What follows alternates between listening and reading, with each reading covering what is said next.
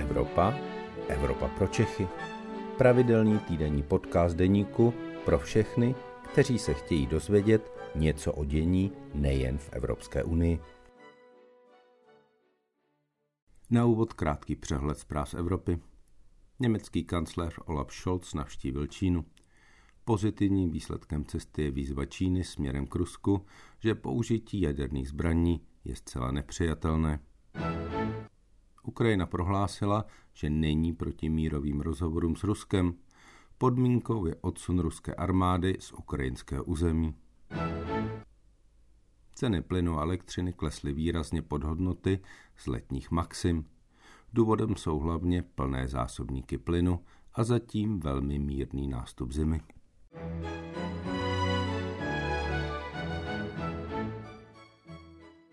Dobrý den, je středa poledne a tak je to vaše oblíbená Evropa pro Čechy, u které vás vítá Luboš Palata, evropský editor deníku.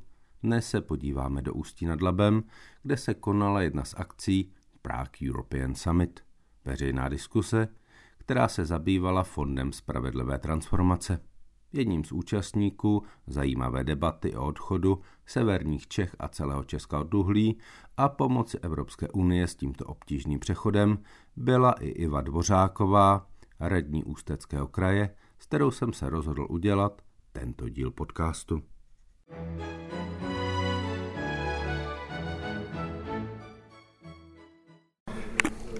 My jsme se tady bavili o Fondu spravedlivé transformace jak velkou část těch peněz by Ústecký kraj měl dostat a co s nimi chce udělat?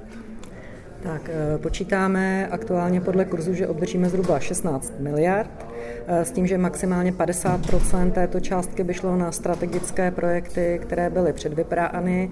Jsou to velmi užitečné projekty, například 2 miliardy by měly jít eh, pro univerzitu v Ústí nad Labem, nebo eh, významná částka by měla jít místním akčním skupinám, které dále budou spolupracovat s těmi menšími obcemi a s menšími podnikateli v oblasti a budou pomáhat vlastně využívat ty další zdroje z Fondu spravedlivé transformace.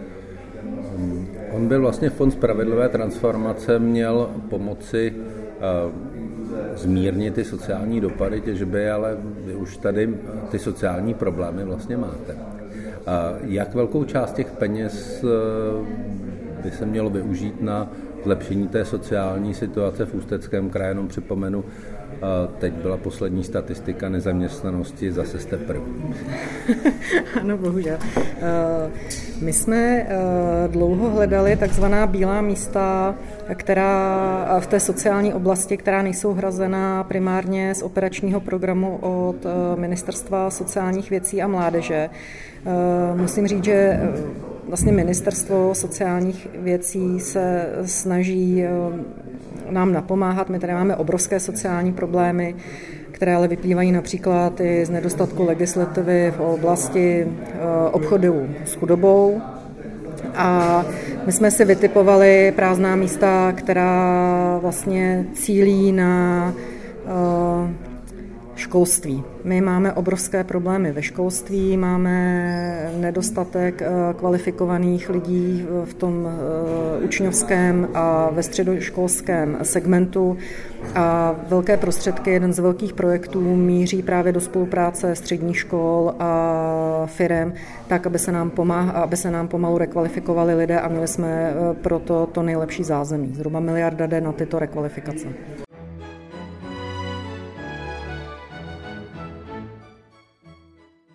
Velmi se mluví o e, těžbě lítia v Krušných horách. E, je to věc, na kterou by měla jít e, část peněz Fondu spravedlivé transformace a není to jenom výměna jedné těžby za druhou? Tak to je citlivé téma. Oficiálně regionální stálá konference schválila těžbu lítia jako náhradní projekt, to znamená, je určitá možnost, že by peníze z Fondu spravedlivé transformace šly na těžbu lítia. Já osobně s tím se přiznám nesouhlasím. Vystupovala jsem proti tomu na regionální stále konferenci, protože mně to přijde skutečně absurdní. A navíc za situace, kdy Čes si myslím, že má dostatečné zdroje na to, aby se eventuálně tu těžbu lítia financoval sám. A je tam alespoň podmínka, že když eh, bude eh, příspěvek na tu těžbu lítia, že v Ústeckém kraji bude nějaká druhá gigafaktory po té plzeňské? Eh, my jsme jednali s Čezem a máme uzavřené memorandum, kdy Ústecký kraj si chtěl vymínit, aby část eh, toho vytěženého lítia byla skutečně zpracována u nás eh, v kraji. Já teď si nepamatuju přesně ty podmínky memoranda, ale určitá část vytěžené rudy, pokud bude vytěžena a následně zpracována, tak by u nás měla být zpracována do konečného výrobku.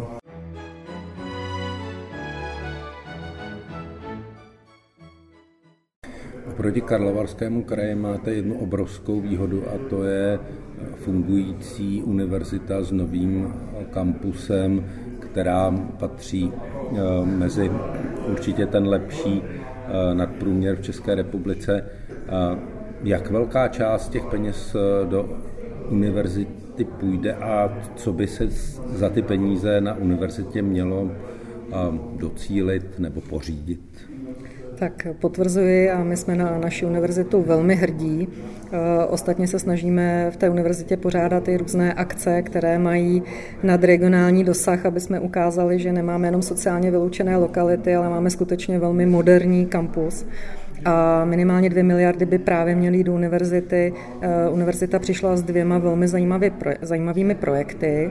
Jeden se eh, jmenuje takzvaně RUR, eh, do kterého jsou zapojeny prakticky téměř všechny fakulty, což myslím, že je opravdu nutno pochválit pana rektora za to propojení jednotlivých fakult.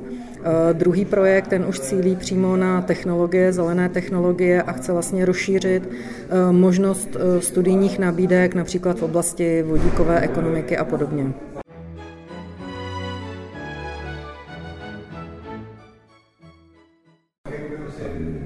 Ne, všichni lidé v České republice vědí, že vy tady máte krásné krušné hory, že tady je spoustu turisticky atraktivních eh, míst. Ehm, vy chcete část těch peněz dát i na malé a střední podnikání, znamená to i na rozvoj této turistické infrastruktury? Eh, my jsme se jako kraj eh, pokoušeli dokonce udělat pouze tematickou výzvu na rozvoj podnikání. Musím říct, že to nám v tomto operačním programu neprošlo ale máme připraveny drobné vouchery, kde nebude vyloučena podpora i právě turistiky a respektive turismu. Ale ty malí a střední podnikatelé jsou jedním z těch cílových příjemců těchto dotací? Já musím říct, že na tyto pomě- dokonce cílíme, jak na malé střední podniky, tak samozřejmě i na, na neziskové organizace, ale je to v podstatě dáno i vůlí Bruselu. Nebudu zazlívat, že eh, samozřejmě ten program eh, byl hladčej schvalován, pokud jsme deklarovali tuto vůli a myslím si, že to bude ku prospěchu všem.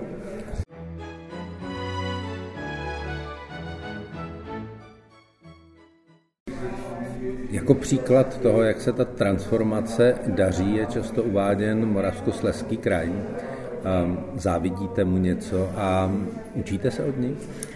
Já se přiznám, že do Moravskosleského kraje ráda jezdím. Ehm, skutečně jsou mi inspirací a já jsem zjišťovala, jak je možný, že Moravskosleský kraj, který před 20 lety byl naprosto poslední ve všech různých statistikách, ehm, byl na tom ještě hůř než Karlovarský kraj, se najednou vyšvihl a je opravdu neuvěřitelně vyspělý oproti tomu, kde byl před 20 lety. Já jsem například po vzoru Moravskoslezského kraje teď založila energetické centrum, protože potřebujeme mít eh, specialisty na toto téma, eh, musím říct, mimo eh, úřad, mimo struktury úřadu, protože na úřednické bázi nemůžete fungovat jako energetik. Eh, samozřejmě mě inspirovali i při posílení datového centra a jiných služeb. A musím říct, že my spolupracujeme s kraji. Eh, na začátku Fondu spravedlivé transformace, asi málo kdo to ví, byly, byla určitá nevole mezi kraji ohledně rozdělení té alokace. Mnoho lidí to ví.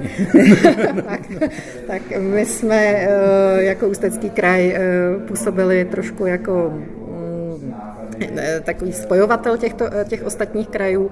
A například teď máme všichni jako velmi dobré vztahy a zhruba za dva týdny jedu do Karlovarského kraje, kde budeme projednávat naši, náš společný postup v oblasti vodíkových technologií a jakékoliv případné jak bych to nazvala decentně, neschody byly narovnány.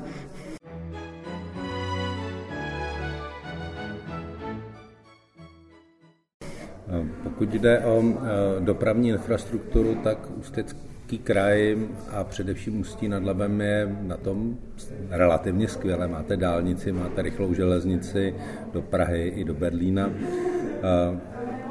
Očekáváte nějaký přínos, až tady bude jezdit ten rychlovlak za 10, 15, 20 let? Vzhledem k tomu, co všechno se děje kolem vrtky, tak se obávám, že já se vrtky nedožiju. a... Vy jo, já ne. a... Eh, já neumím říct, jestli to je pro nás přínosem nebo ne. Já navíc jsem z Ústí nad Labem.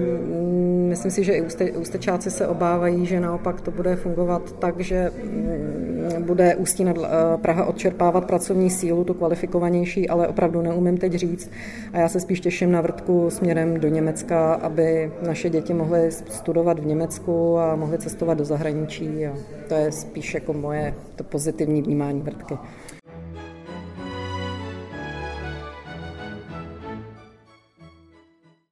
Eh, pokud jde o nějaký výhled do budoucna, tak eh, máme tady rychlovlak do Německa, kam se bude jezdit na gymnázium, někam do Drážďa nebo dál.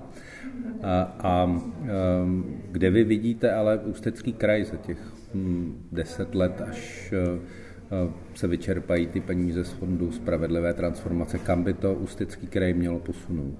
Tak pro mě je důležité, že vlastně jsme nastartovali vůbec úvahy, kam máme směřovat a že se bavíme poněkud sofistikovanějším způsobem, než tak bylo v minulosti, že nás ten Fond spravedlivé transformace donutil přemýšlet o té transformaci a vyslovovat určité obavy na hlas.